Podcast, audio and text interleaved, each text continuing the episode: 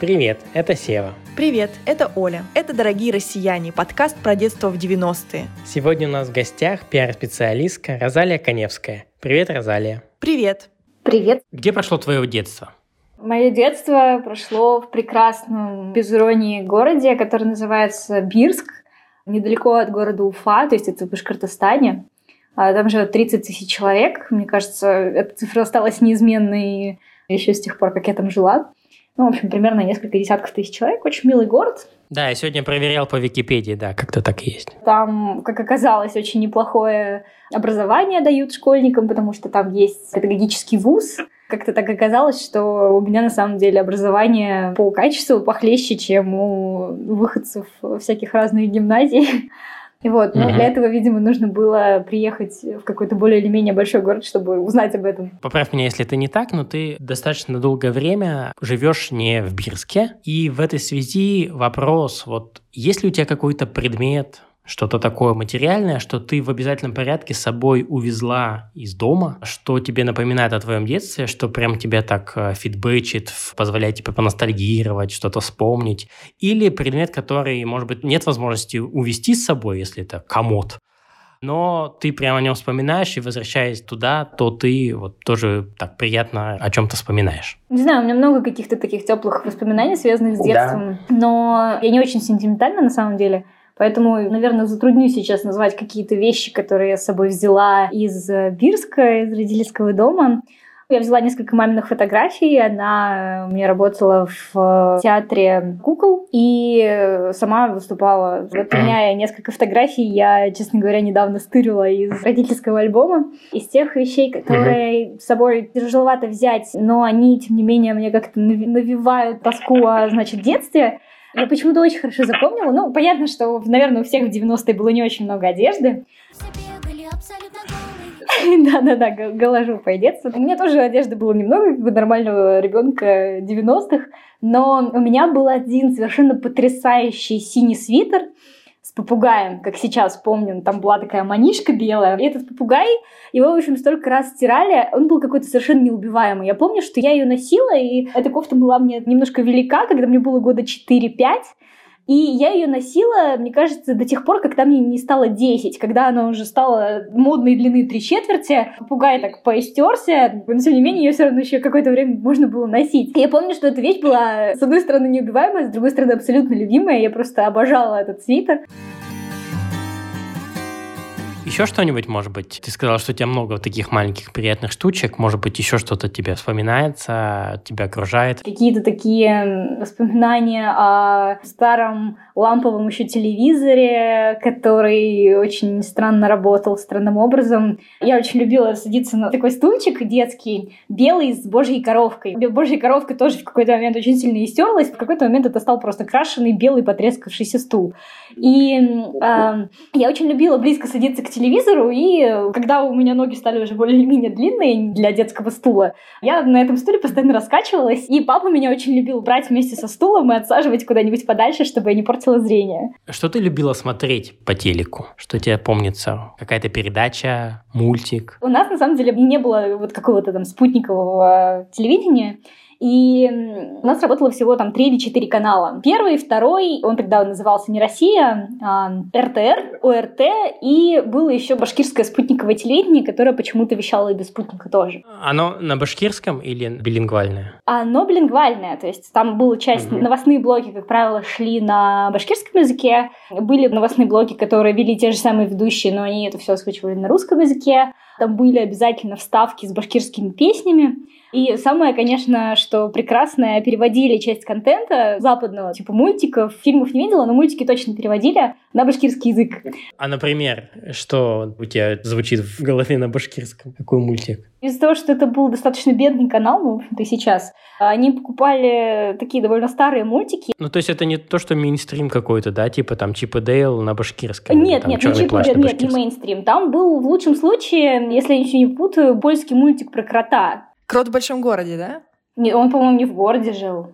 Там были разные подсерии, возможно... Одна это, из серий да. была «Крот в большом городе», да. Да, да, да. У меня практически не было в детстве, например, мультика о черепашках ниндзя. Я знала об их существовании из наклеек, от друзей, но как бы у меня из-за того, что не было каналов, которые показывали это, было про утиные истории, точно помню. Черный плащ был.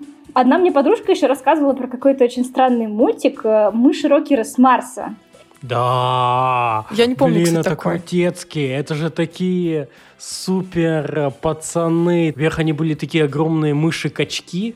Как бы дико сексуализированные были на самом деле. Такие брутал. И они еще на байках гоняли. С серьгами в ушах. Это вообще в косухах таких кожаных. Это вообще огнище, я Э, помню. Ну, я верю, я верю, что мне бы наверняка понравилось, но у меня, к сожалению, не показывали этот прекрасный мультфильм, но мне, мне кажется, что да, он, он мне тоже понравился. «Русалочку» очень хорошо помню. Это показывали, как правило, в каком-то супер утреннем блоке, когда никто, кроме детей, в общем-то, не будет смотреть телевизор. Ты можешь сказать, вот что, что любимое было? Ну вот, кроме крота, может быть. Из этой диснеевской классики. Ты что больше всего любила? Мне, в принципе, нравилась «Русалочка». Вся эмансипированная же была, бунтарка. Да, в принципе, да. нравился образ русалочки.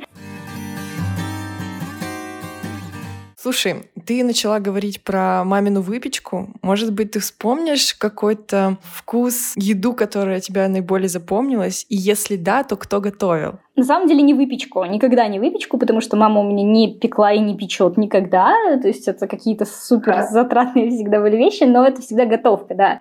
То есть она за то время, когда гастролировала со своим, значит, вокально-инструментальным ансамблем, она очень много собирала всякие рецепты. У меня был любимый суп, он на самом деле по ингредиентам супер простой. Он называется мясо по-казахски. Это такие ромбиками нарезанные кусочки говядины, и ромбиками же нарезанные кусочки теста. И там еще, по-моему, есть лук. И вот я не помню, есть ли картошка или нет, но вот что-то такое. В общем, такой супер простой суп, но он дико вкусный. Еще у нее был борщ. У нее не было какого-то одного ингредиента, она никогда не готовила по каким-то готовым рецептам. У нее был борщ всегда там с разным набором ингредиентов, и он всегда был разный по вкусу, но всегда очень вкусный.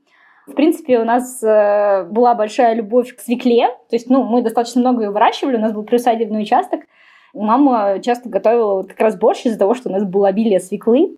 Меня в детстве всегда э, стремилась накормить бурачком. Ну, то есть это бурак, уменьшительно ласкательно, Мгм. бурачок. А там мне еще терла морковку с сахаром. Тоже я очень любила ее. Еще я помню, что мама, когда жарила картошку, она всегда жаренки все такие поджарившиеся картошечки выкладывала мне, потому что я их очень любила. И ставила стакан молока. Сейчас вот не ем так, но это для меня какой-то действительно вкус из детства просто. Еще прикольно, что на самом деле для ребенка какая-то такая, ну, взрослая еда, не сладкая, там, не что-то такое, и вспоминается как удовольствие. Эта мама была супер кулинар. Заставить ребенка поесть. Мы все вспоминали, что были всякие сладости типа киндер-сюрпризов, милки-веев появившихся. Вот ты что-то такое помнишь или тоже в связи с тем, что ты не очень любила сладкое, это как-то тоже обходило тебя стороной? У меня есть замечательная история. Конечно же, меня, как любого ребенка, иногда переклинивало, и я хотела что-то сладкое, и гораздо больше ела, чем сейчас. А тогда я любила очень киндер-сюрпризы, потому что у них был такой прям насыщенный молочный вкус. Я очень любила Несквик и все, что с ним связано, причем и какао, и шоколадки, и вот эти вот э, молочные шоколадки Нестле очень любила. У меня был какой-то странный период, и даже не знаю, как это описать, мне кажется, никто этого не помнит. В общем, были такие помадки. Они реально были в таком маленьком пластмассовом чехольчике, ну, буквально, я не знаю, наверное, с указательный палец размером. У меня как-то был какой-то период, когда я их покупала практически каждый день, но это ненадолго мне хватило.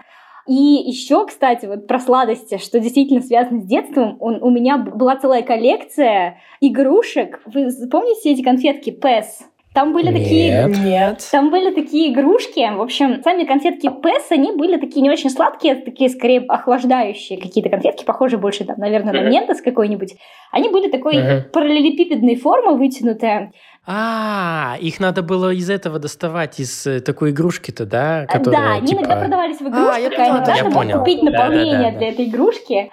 Вот, в общем, у меня была коллекция этих игрушек. Вот, вот что было. По поводу киндера, ты больше, то есть, получается, была за игрушку или за шоколадку? Из-за того, что я не очень часто покупала киндер-сюрпризы, у меня было тотальное разочарование, потому что я поняла уже тогда, что я не очень человек, которому прям, знаете, прет по жизни, вот везет, он выигрывает во все конкурсы. Нет, мне всегда, вот я по покупала, я не знаю, там, три киндер-сюрприза за три месяца, и мне могло в трех э, киндер-сюрпризах попасться одна и та же игрушка. Как сейчас помню, была серия со смурфиками, ну, точнее, я тогда не знала, что это смурфики. Для меня это были синие гномы в смешных шапках. Я помню, что у меня не попалось прям несколько одинаковых игрушек оттуда, и, в общем, Недавно эта история повторилась. Я покупаю салаты «Белая дача». В какой-то момент они начали, значит, класть в свои салаты, устроили какую-то, в общем, историю типа «собери там всю коллекцию», класть туда зайчиков. Короче, что вы думаете? Я не буду говорить, что мне попадались одни и те же кролики, которые вообще... Это вообще какой-то провал, я не знаю. Время идет, ничего не меняется. Что из музыки 90-х и твоего детства ты любила, что тебе вспоминается? На самом деле я абсолютно не... У меня нет воспоминаний, связанных с мамой и музыкой, потому что как-то она к моменту моего рождения была довольно поздним ребенком, и она к моменту моего рождения уже как-то завязала достаточно давно с музыкой. И единственные отголоски вот ее там тамошней карьеры были, когда я находила вот эти фотографии с таким артистическим гримом, со сцены, с микрофоном, там, значит, со всеми этими делами, с всяких гастролей. И у нас осталось огромное количество сборников э, музыки. Там, знаете, где прям списки песен, и там прямо ноты расписаны, как играть эту песню. А-а-а. Ну, то есть у нас огромное количество А-а-а. этих сборников осталось. Там от бабушки, которая была директором районного дома культуры. По поводу музыки, у меня, на самом деле, очень странные были в детстве вкусы, но, ну, как бы в детстве и в отрочестве у меня никогда там не было каких-то плакатов. Кстати, очень странно. Я тут недавно поняла, что у меня не было каких-то там групп, от которых я сильно тащилась. У меня есть совсем детское воспоминание, и оно отчасти мое, отчасти, наверное, сформированное по рассказам мамы. У нас, э, когда мы жили, ну, мы до четырех лет жили в однокомнатной квартире, и потом, когда мне было где-то 4, переехали в частный дом. И у нас был проигрыватель для пластинок. И когда я была маленькая, практически это было второе слово, которое я научилась выговаривать это было Алла. Когда я говорила Алла и показывала на, значит, проигрыватель, это значит, что мне нужно было пластинку поставить Аллы Пугачевой. И я там вместе с ней под ритмы прекрасного исполнения покачивалась в кроватке. Ой, женщине, которая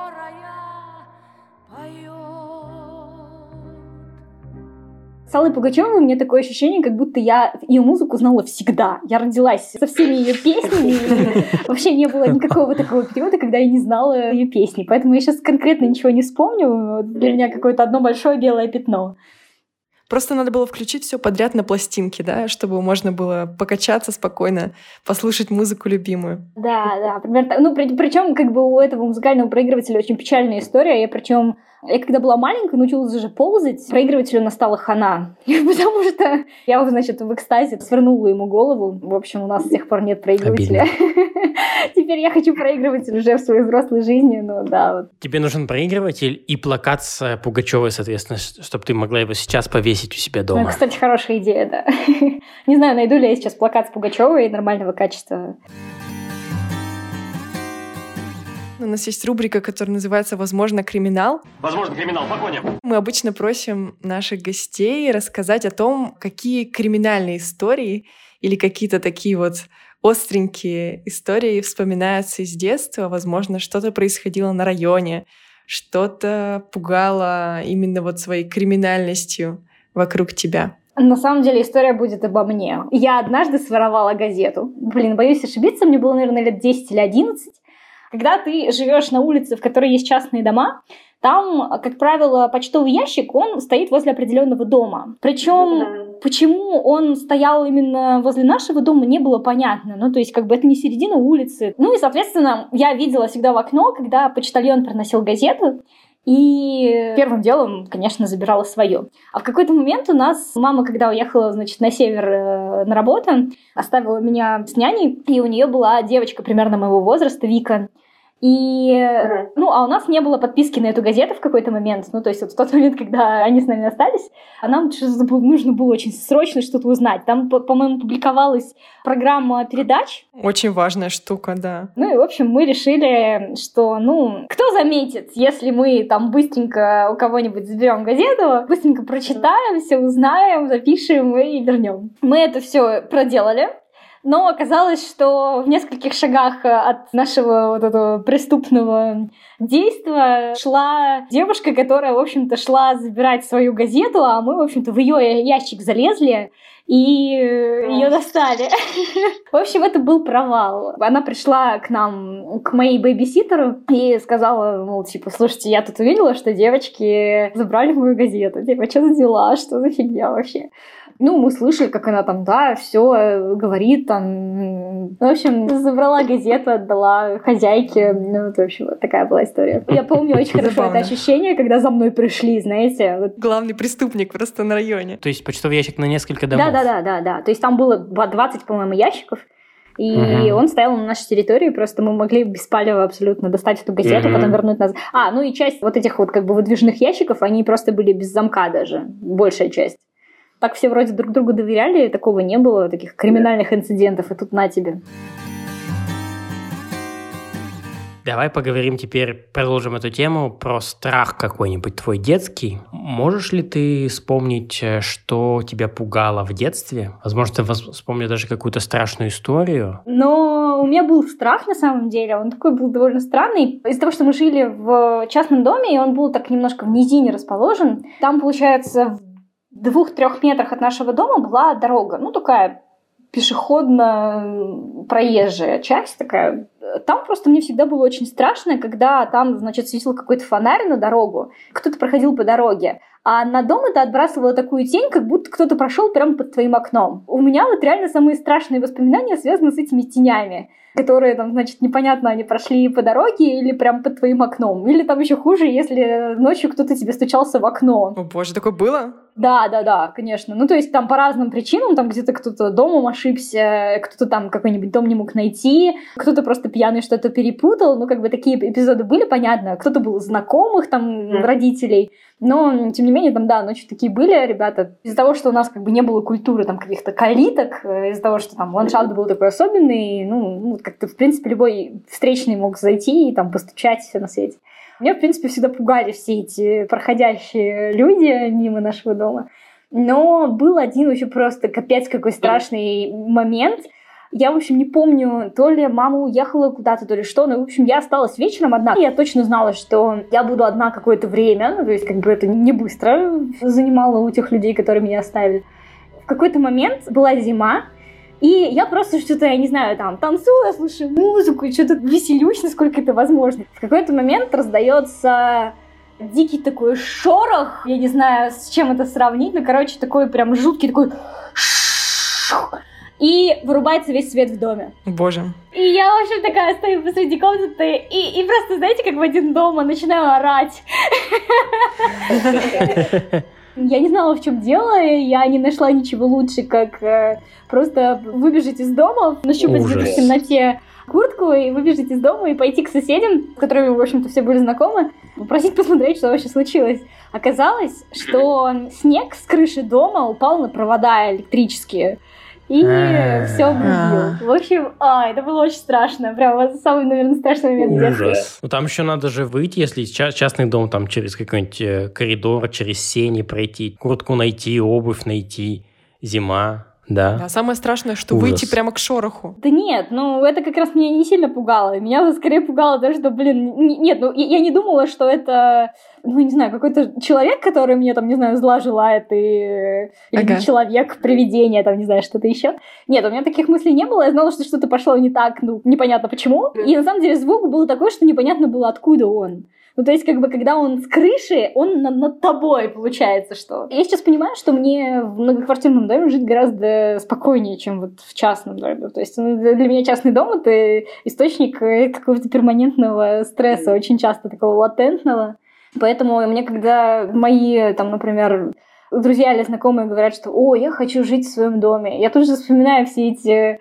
Ну, во-первых, особенности того, что дом никогда невозможно доделать, потому что всегда найдется, что усовершенствовать, что там, значит, построить, что там доделать, какие-нибудь грядки, не грядки, пристройки, не пристройки, крыша протекает, вот котел надо менять. Каждый месяц происходит что-то, что нужно сделать. Или, например, там, чтобы помыться, тебе нужно затопить баню. Это тоже был какой-то дикий стресс. Мне нравилась ванна, концепция ванны, концепция душа.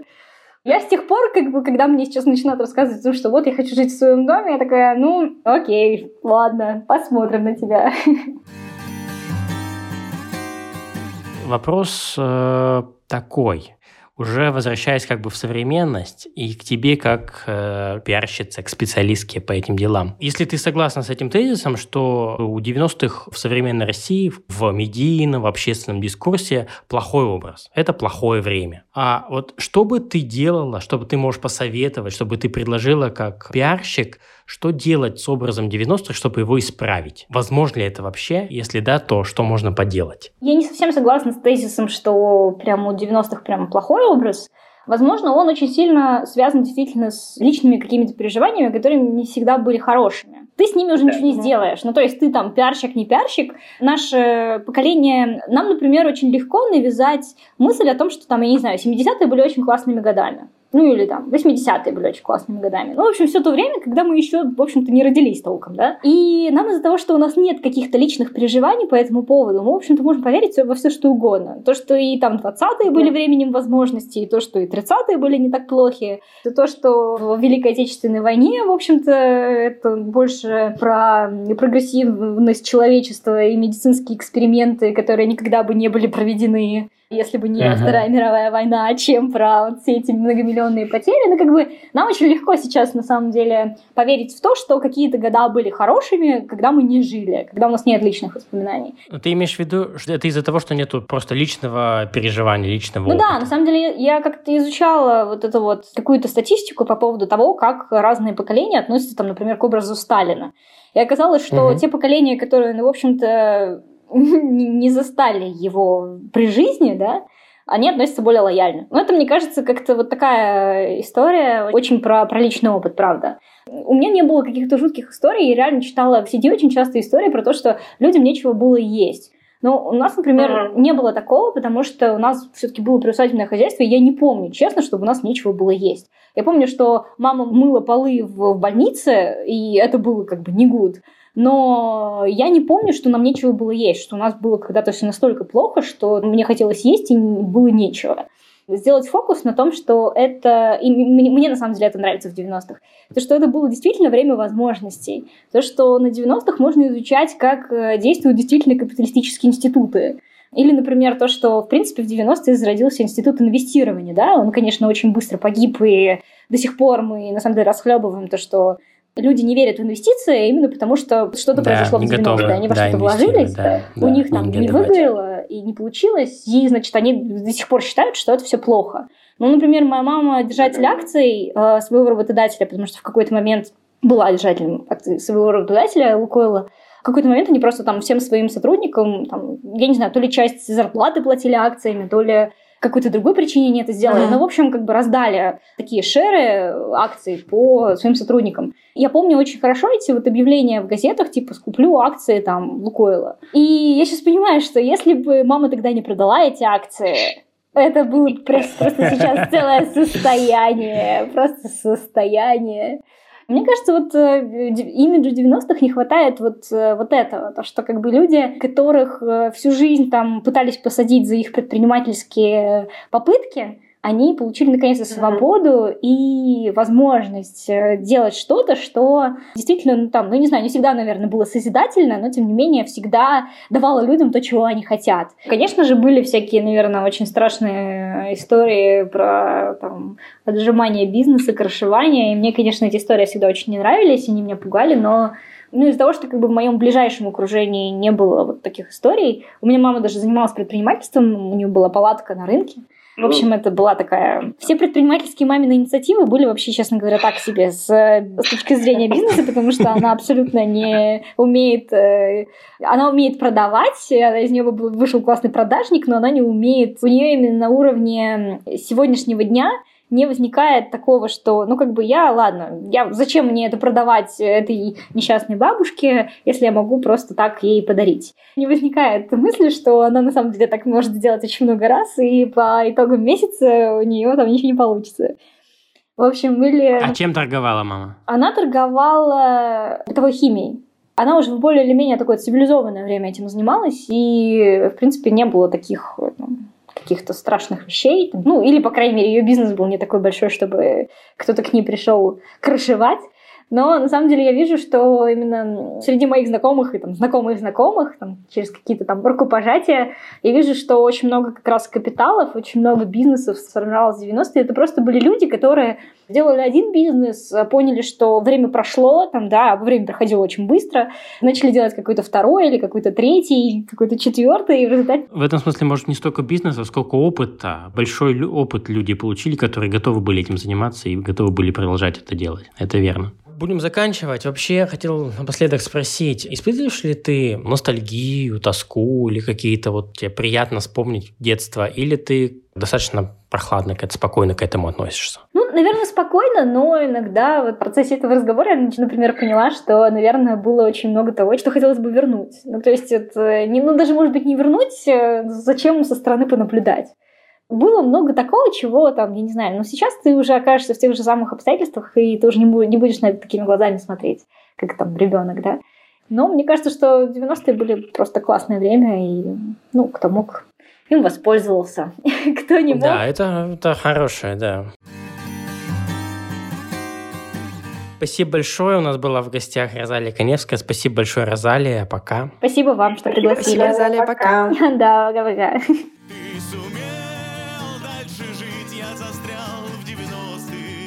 Спасибо, что дослушали до конца. Надеемся, вам понравилось.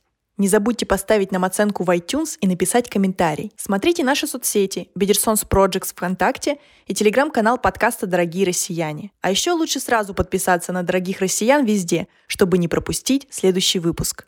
Мы выходим каждые две недели.